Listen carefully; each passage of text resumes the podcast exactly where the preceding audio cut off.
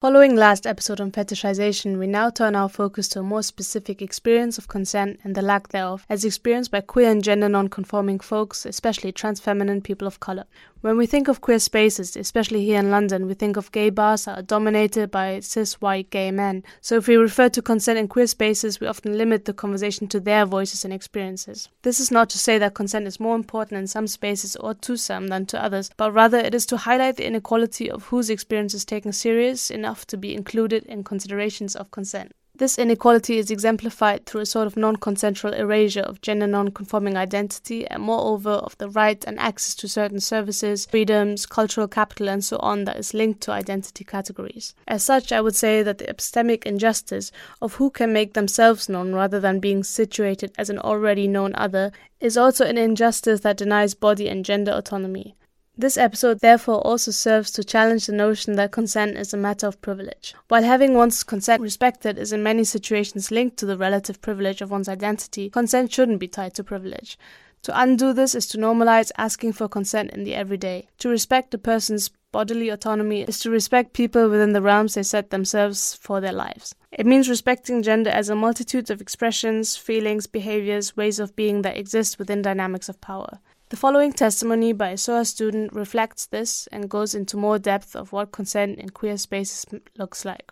If you're not a trans person, this episode might help you question the ways even well meaning comments and gestures are often invasive, how cis queerness is set as a gender non conforming norm, and how healthcare systems systematically question and deny consent to both trans and intersex people. If you're a trans person, you may find some of the content triggering, so be aware of your own well being while listening. I'm a student at SOAS who is both trans and a person of color. I'm also a Muslim, and the month of Ramadan can be very isolating for queer Muslims and trans Muslims, especially. Um, the reason I'm writing the script is because I do think these aren't huge things. I do think these aren't difficult things to change, but people can make people's experiences at SOAS and in London and generally better for trans people, especially trans people of color and trans Muslims. Um, it's important that we're having this conversation about consent in queer spaces because this really happens.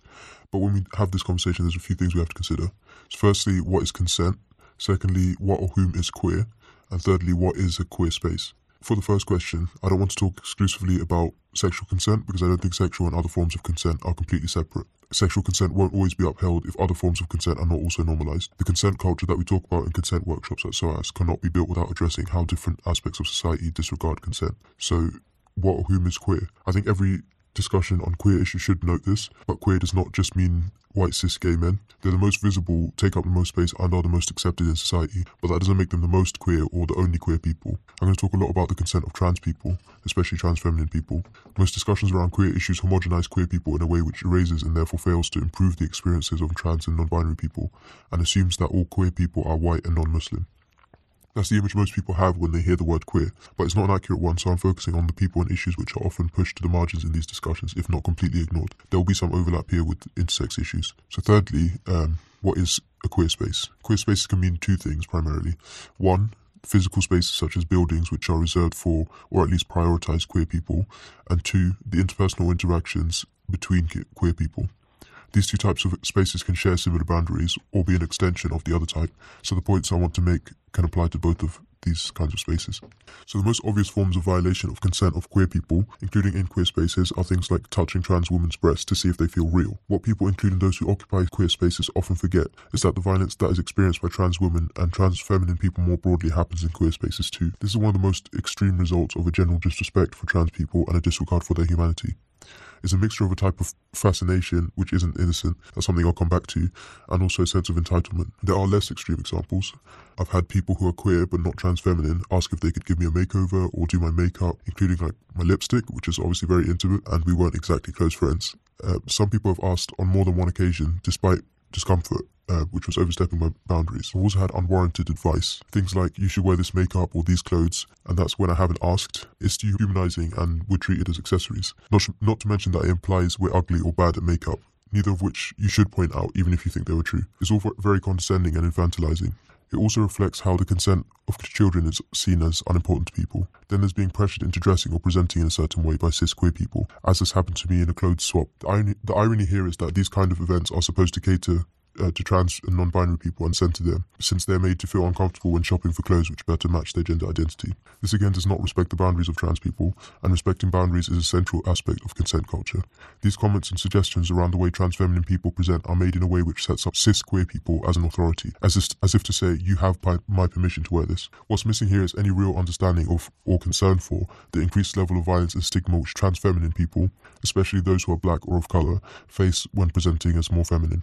The stigma and violence isn't absent in queer spaces, and trans women are often ridiculed, questioned, and shamed by queer cis people for presenting in the way which best matches their gender identity. Cis queer people, and particularly white cis people, need to recognize their privilege in being able to perform drag, for example, and have the gender they are performing for fun but do not identify with without exposing themselves to violence, while trans people's gender identity is not respected and their expression is heavily policed. This policing comes in the form of both pressuring trans women into performing femininity to an elevated degree to which cis women are not expected to, and in a way approved by other people, and through stigma and violence when trans people do have a more pronounced gender expression.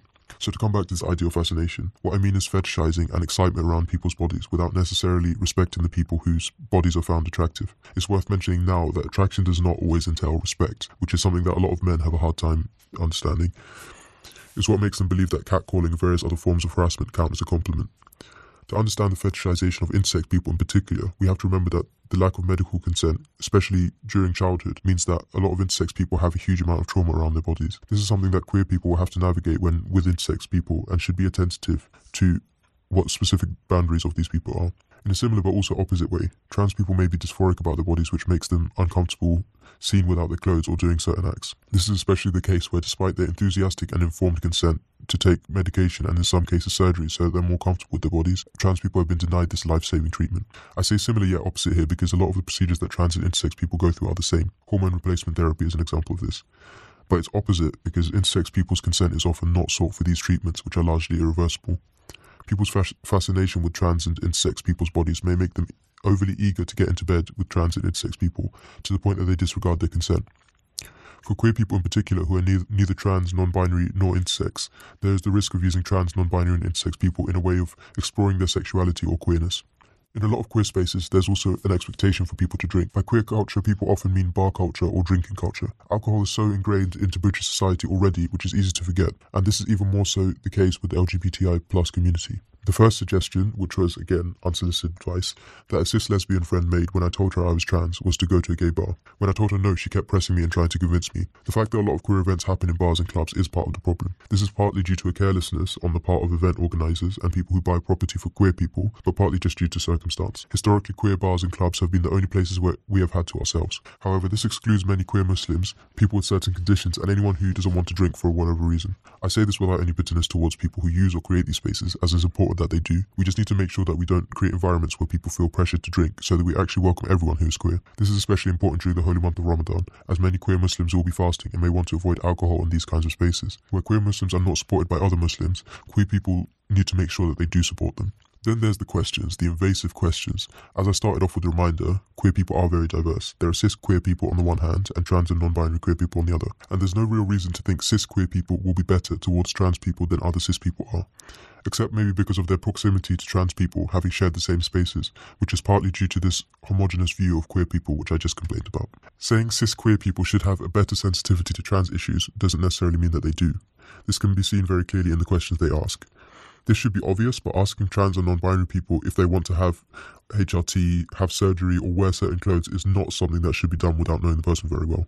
These are incredibly personal questions and are based on an oversimplified understanding of what a trans or non binary person is and should want or look like. The diversity in queer people that I mentioned means that trans and non binary people have different needs and unique relationships to gender. These questions are even more inappropriate when asked shortly after meeting a person or immediately after learning that they're trans or non binary, as was the case with me. The likelihood is, if this person wanted you to know these things, they would tell you in their own time. So to summarize, the violence, including sexual violence, experienced by trans people must be situated in the broader context of disrespect towards trans people. It often comes from a place of fetishization and a sense of entitlement. This fetishization can make trans as well as intersex people extremely uncomfortable as both are denied ownership over their bodies. Comparing the medical consent of trans people to that of intersex people, especially for children, exposes the hypocrisy of society and the arbitrariness of the sex binary, where largely irreversible changes to the bodies of intersex children are made by medical professionals without seeking informed consent. Similar treatments are denied to trans children who are enthusiastically, sometimes desperately, consenting on the, dis- on the disingenuous grounds that they are not old enough to give consent to change the way their bodies will look. We must lend greater support to attempts at improving medical services for trans people. This can include trans healthcare advocates such as Action for Trans Health, which has a presence in London, the work of intersex activists in fighting the treatment of intersex children by medical services and professionals is also important in creating a society where the consent of trans and intersex people is taken seriously both inside and outside of queer spaces. Another way that consent is ignored in queer spaces is through unwarranted advice, for example, on the expression of trans and non binary people, especially trans feminine people. Cis queer people can, sometimes unintentionally, try to control the way trans and non binary people look. Addressing this entails cis queer people having greater awareness of the positionality instead of assuming authority on issues of expression, and they must be centering trans people more. A type of consent which is rarely talked about and is, and is especially relevant to queer spaces is the pressure to drink alcohol. This can make queer spaces exclusive exclusive or inaccessible for queer Muslims in particular. In creating new queer spaces or planning events for queer people, we must ensure that everyone feels welcome. And finally, the questions that people ask trans and non binary people are invasive and make a lot of assumptions about trans and non binary people. This is another example of the sense of entitlement I mentioned earlier, this time entitlement to knowledge of intimate details about the lives of trans and non binary people. Consent means having greater respect for the privacy and boundaries of trans and non binary people. That was an anonymous testimony. Next, we will hear from Carlos of Maricumbia on how interpersonal and physical spaces intersect. So we have here with us in the studio Carlos. Would you like to introduce yourself? Hi, my name is Carlos Mauricio Rojas. I'm a spoken word poet, a writer, I'm a DJ and co-founder of Maricumbia, which is a queer Latinx collective and a dance club night um, that I run with my creative partner Danny. And we actually are coming out of a two-year hiatus um, where we've just been sort of concentrating on ourselves. Now we're back to creating parties, um, pushing for full accessibility, as well as creating safe spaces for QT uh, in London. So, as a DJ and sort of being situated in a lot of like queer nightlife in London, do you think or do you feel that there's an issue with consent or people asking for consent? Do you experience um, or do you see as a DJ, I guess, uh, um, a lot of uh, harassment in these spaces? Um, I mean, as a DJ, when I'm actually DJing on the night, it's quite hard for me to actually kind of see what's happening outside of that because I'm right. busy mixing as well. For me, as a DJ too, kind of like you know, you really get into the music, you have to really kind of concentrate. And so when you get that feeling, you're sort of buzzing off the crowd. So it is kind of like hard to actually sort of see that happen unless it's very obvious and it's quite close. But I can speak about how I've experienced harassment as a DJ and people breaking my boundaries of consent. Um, people tend to believe uh, they have this idea that they are entitled to, you, especially as an artist working, like asking for requests, thinking it's okay to just come up and touch you while you're, you know, or even come up behind you, mm.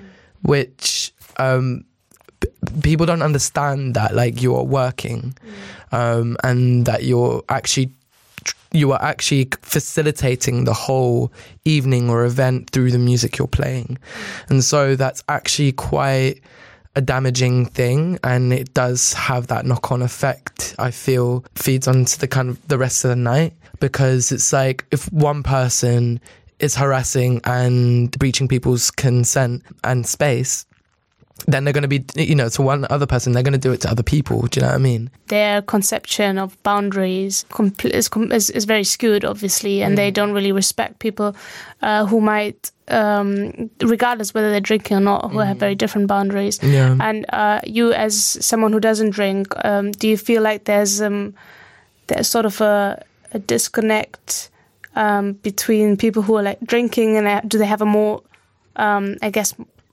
more entitled presence to the mm. space. Yeah. I mean, I think it's really it's really dependent on the person. Actually, I think it's quite an individual experience because, um, I mean, alcohol um, inhibits people for one, and it's a depressant. Um, so, depending on someone's mental state, they're gonna behave or react differently to a space and to other people. Um, so it's actually very hard um, and we have to constantly learn how to counteract and respond to people who do because there are people who will get drunk and then like disrespect boundaries and you know and that has to be dealt with. And in the past where I've dealt with that in places of work as well because I also work at a bar. In pre- previous places it's been very much been quite a difficult thing to negotiate and that's also dependent on like who else you're working with in terms of believing in what people have to say, particularly queer and trans people. And it's a thing of privilege as well. Like if you're going to tell someone who's either your manager or someone who's security and they're they kind of go against you and let people back in after you've kicked them out, then it's like a gaslighting that happens to you. In other cases, now actually where I work at the Chateau in um, Camberwell in South London, um, which uh, unfortunately is um, isn't wheelchair accessible, but the way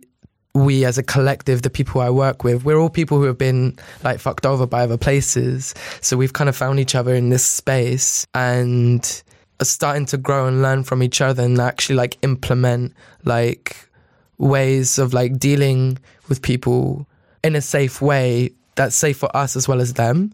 Because of course people don't realize what they're doing a lot of the time when they're drunk. But like if they're breaching um if they're breaching people's like notions of consent, their boundaries, um, and if they, especially if they're being very aggressive, then it's just like we we have to kick them out. There's there's no question about it. It's like, and, and with other people, people do respond more in the thing of like, okay, they've say for example touch someone and that person's responded and then they don't know how to react to that so then they kind of like cry in a corner or whatever. And you know if they've been abandoned by their friends there are so many different narratives that go on in the nightclub so it, there has to be a lot of care to be considered um, when dealing with people who are really drunk as well. And also making sure that people who are being harassed are believed um, and also get that kind of equal amount of care as well if not more, depending on the situation. So, throughout your experience with Maricumbia, um, how have you sort of experienced safeguarding, and um, how you think how are you thinking to take this forward in your in your future events? Um, well, I've learned so much in the years I've been doing this party, and especially from uh, Danny, uh, who I do Maricumbia with.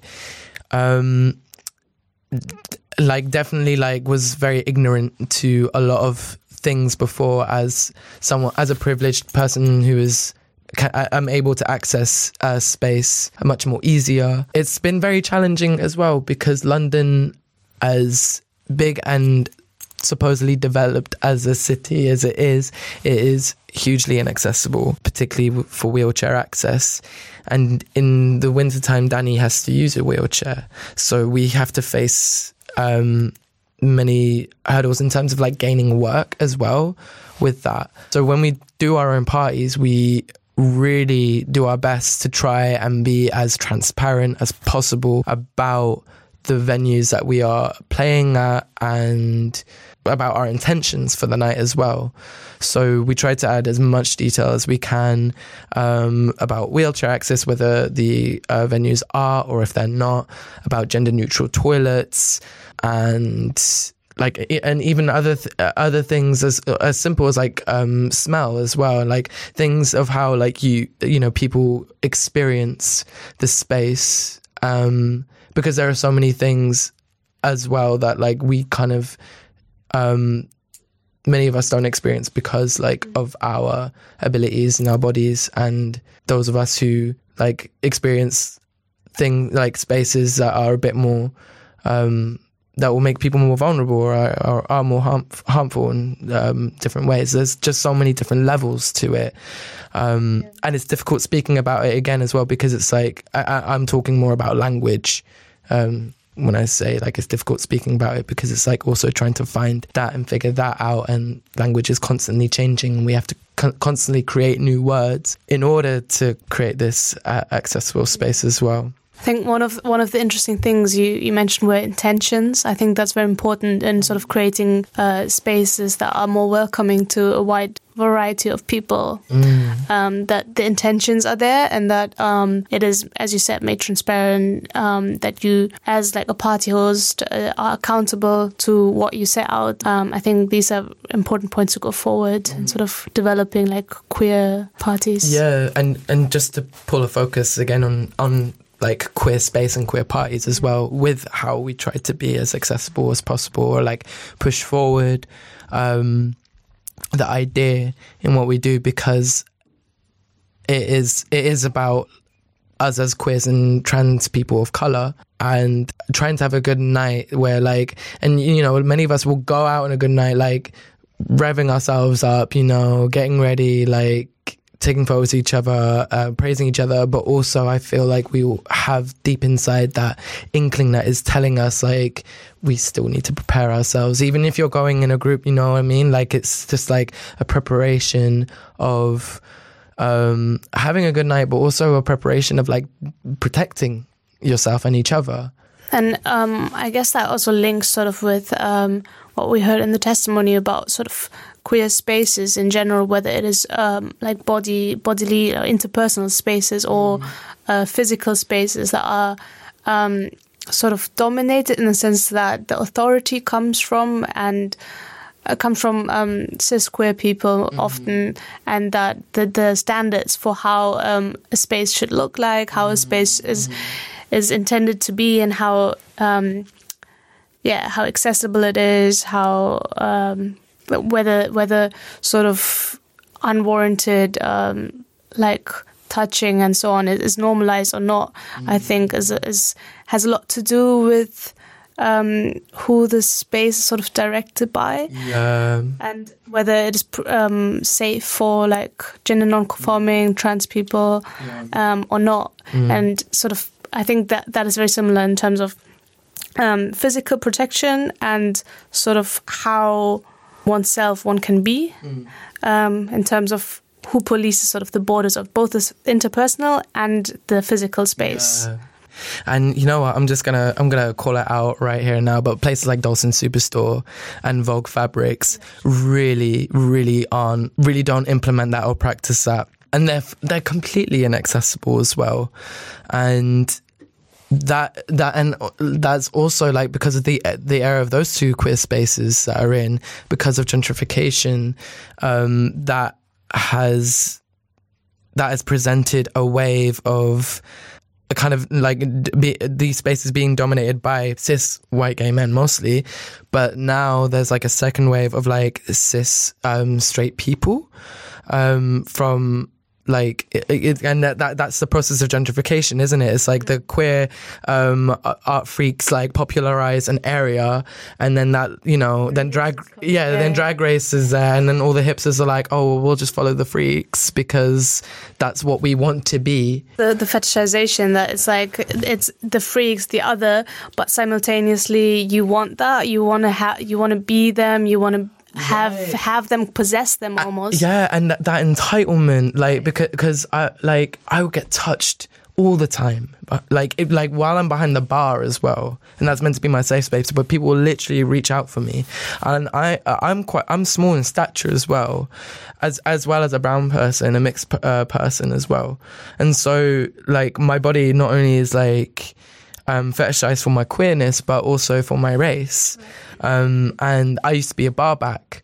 I've st- started out as a barback, and that's that's and that's another level because like you're going around picking up glasses and you are constantly being touched and even like you, you know you're going in there you're going to be touching people anyway but people actually intentionally like grope you um, and that happened to me all the time um, and yeah, that it's you are literally like animals in a zoo to these people. They don't see you as human. They don't appreciate your humanity.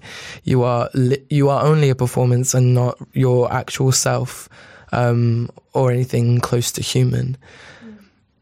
Yeah, I guess with that also comes the sort of the pressure um, for uh, trans feminine people, especially as the testimony was saying, um, to be sort of hyper femme Yeah. or um, in in these spaces as I guess to to sort of protect oneself. Yeah. Um, yeah, the, this to the same standard that like cis woman wouldn't be held. Um, Mm, Yeah, which I, guess in itself is sort of um, confining gender again to a binary. So And uh, I'll just give an example of one thing that happened to me actually, and this was at the chateau, but it got dealt dealt with immediately. It was quite a dead night, and this was a group of people. Um, they were on a um, a hen do, and they had called previously asking um, if they could come, saying that two of the people were lesbians in hen do, and they called, and the man- and my manager was like, "Okay, fair, yeah, no, that, that's fine." We, it, we weren't expecting to have a particularly busy night, so I was like, "Okay, that made sense. Whatever, we need to pay staff," um, and so we were we were prepared for it, um, and there was this one person who kind of was she, she was just going around um i'm assuming her gender here but that um they were going around um introducing themselves to people uh, to the staff and like to other like uh, uh, like queers in the venue. And we we kind of clocked this and we kind of like okay let's just you know just, just be wary whatever. And like the night kind of went on and on and it was pretty dead. And i was like just sat at the end of the bar um minding my own business just kind of watching the night go by. And then straight up from behind me she kisses me on the cheek. Like completely unsolicited completely like out of the blue. Um and so my um, and because in this space, the, the chateau, um, because it is a space where we have actually established, and I'm working with people that I trust. The way I, I my reaction wasn't um, deemed like my reaction wasn't deemed um, crazy or uh, like com- like unfair or whatever. Like, I, and I, I, the way I reacted was literally just like look to her, be like, "What the fuck?" Um, and she looked at me like shocked, and like said, "Oh, I'm sorry." And I was just, uh, and like I just straight up to her, I was like, "No, actually, you need to leave now." And um, and luckily, like one of the other um, people who, who um, she doesn't work there. Sometimes she does the odd shift, but she was there. She's a regular. She clocked it and she was like, "Yeah, you need to leave." And uh, uh, even more luckily, the security saw. So like she kind of left without too much. Uh, uh, at first, I thought like without too much of a um, you know of a huff or whatever. But then I found out that actually she complained about us online, and this and this is the other thing as well. Straight people have complained about us online after we've kicked them out because of their entitlement to the space. And they don't, and and and they only say, "Oh, because the staff were like angry or whatever." It's like, no, you are harassing people. You are actually physically hurting people here.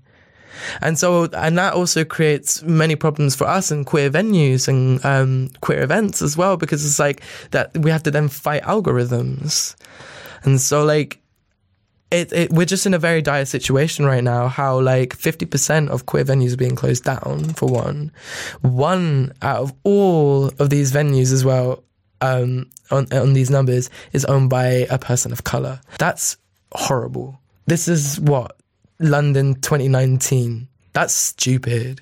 The struggle and need for space and to keep each other safe and like also and like to really kind of like implement practices of consent as well and how we can really try and make that function.